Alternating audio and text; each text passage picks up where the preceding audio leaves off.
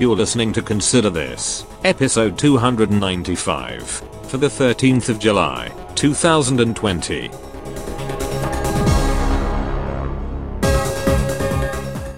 Good morning, good afternoon, good evening, whenever, wherever, and whoever you are. It's nice to have you along for another episode of what I like to call Consider This, because that's its name. My name is Doug Payton, and you found the award winning podcast of my conservative commentary in 10 minutes or less. Feedback is always appreciated and highlighted. Point your web browser at considerthis.ctpodcasting.com slash feedback to let me know what you think. That's CT as in cancel this. The cancel culture is what I'm examining this time out, but first, we'll get a listener's thoughts on what she's missed during the lockdown. That's coming up. Well, it's that time of the year again. The Podcast Awards are taking nominations for the best podcasts of 2020. Just go to podcastawards.com to sign up and vote. You'll find Consider This in the Politics and News category, as well as People's Choice. There are a lot of other categories, so if you have other favorites, see if they're in there as well. That's podcastawards.com or click on the vote link on the sidebar of my website. Thanks so much.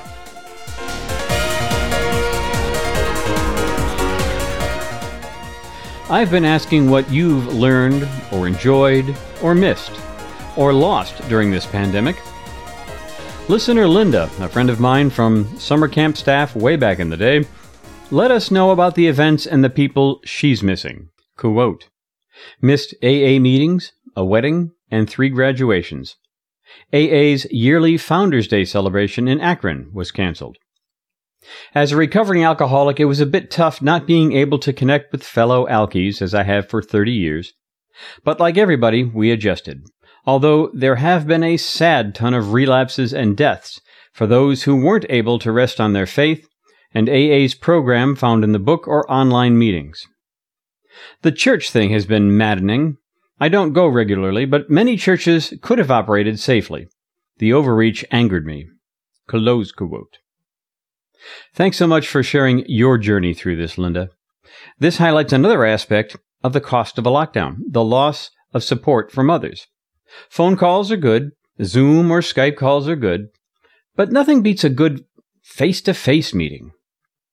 And the church thing is finally changing in many places. Yeah, there was certainly some inconsistency in some states, but I think those restrictions are on the way out. Thanks again for writing. And you can let us know what's happening in your pandemic life as well by looking for the post that's pinned to the top of the Facebook page and the group.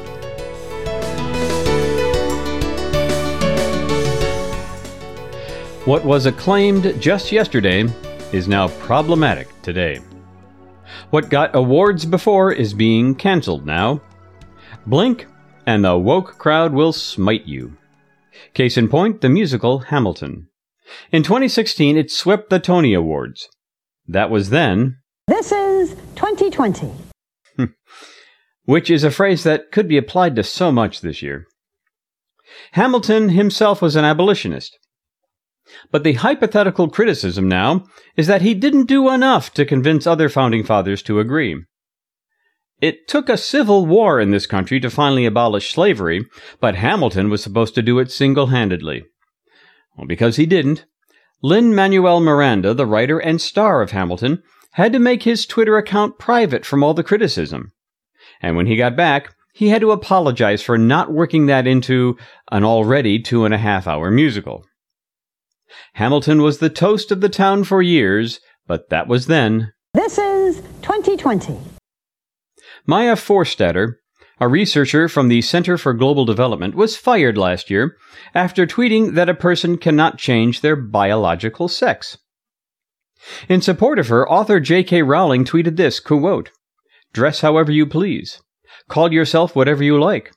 Sleep with any consenting adult who will have you. Live your best life in peace and security. But force women out of their jobs for stating that sex is real? Hashtag I stand with Maya. Hashtag this is not a drill. The Human Rights Campaign came out against Rowling, Fans who had been with her all this time turned on a dime and called her a bigot, a transphobe. Celebrities who liked the tweet had to apologize after the avalanche of anger directed at them. All this over a scientific observation that was uncontested until yesterday, but that was then. This is 2020. The list goes on. Conservative speakers have been kept from speaking at colleges because campus security had concerns for their safety. That doesn't happen with liberal speakers. Sarah Huckabee Sanders was asked to leave a restaurant because she was the press secretary for President Trump. Ted Cruz was harassed by Democratic voters in another restaurant enough to feel he needed to leave. But as mob actions tend to do, this one started to eat the mob itself.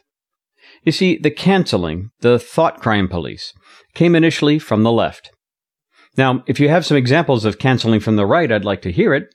But conservatives have been complaining for years now that this sort of stuff has been going on. On this very show, way back in episode 73 in 2014, I recounted how Brendan Eich, former CEO of Mozilla, felt he had to step down after it came out that he gave $1,000 of his own money to California Proposition 8 defending traditional marriage. Five years earlier. The blowback was so intense he decided to step down. It was his choice, of course. He could have stood up to the mob, but there are other considerations when you are the face of a company. It's been going on a long while, and conservatives have tried to make noise about this, but even today some pundits on the left deny it exists. But the mob started coming for the left, like the actors in Hamilton. Or consider a cafe in New York City that ticks off all the boxes. Two drag queens host charity bingo tournaments there. A Black Lives Matter sign is in the window. The owner provided childcare for a worker. On MLK Day, he organized a brunch to raise money for an immigrant advocacy organization. But then they found out he voted for Trump. And the rest didn't matter. The backlash unnerved him so much he wrote an open letter asking for forgiveness if that vote caused hurt or pain. This is why I believe the latest pushback to cancel culture came, finally, from the left. The link is in the show notes to an open letter published in Harper's Magazine defending free speech and condemning cancel culture. This one line to me is the heart of the matter. Quote, we need to preserve the possibility of good faith disagreement without dire professional consequences. Close quote. Other than some jabs at Trump and the right wing, the letter is, or should be, standard operating procedure in a free speech society. There are dozens and dozens of signatories to the letter. But two of them decided to take their names off of it. One of them, Jennifer Finney Boylan of the New York Times, said, quote, I did not know who else had signed that letter. Close quote. As if that should matter. J.K. Rowling signed it as well. So I have at least one idea of who she might be talking about. But another signer of the letter let Ms. Boylan know that what she was doing was contradictory. Malcolm Gladwell said, quote, I signed the Harper's letter because there were lots of people who also signed the Harper's letter whose views I disagreed with. I thought that was the point of the Harper's letter. Close quote. Indeed it was. And to that I say to the many others who signed it, welcome. I'm so glad you could join us. It's a good thing to defend free speech.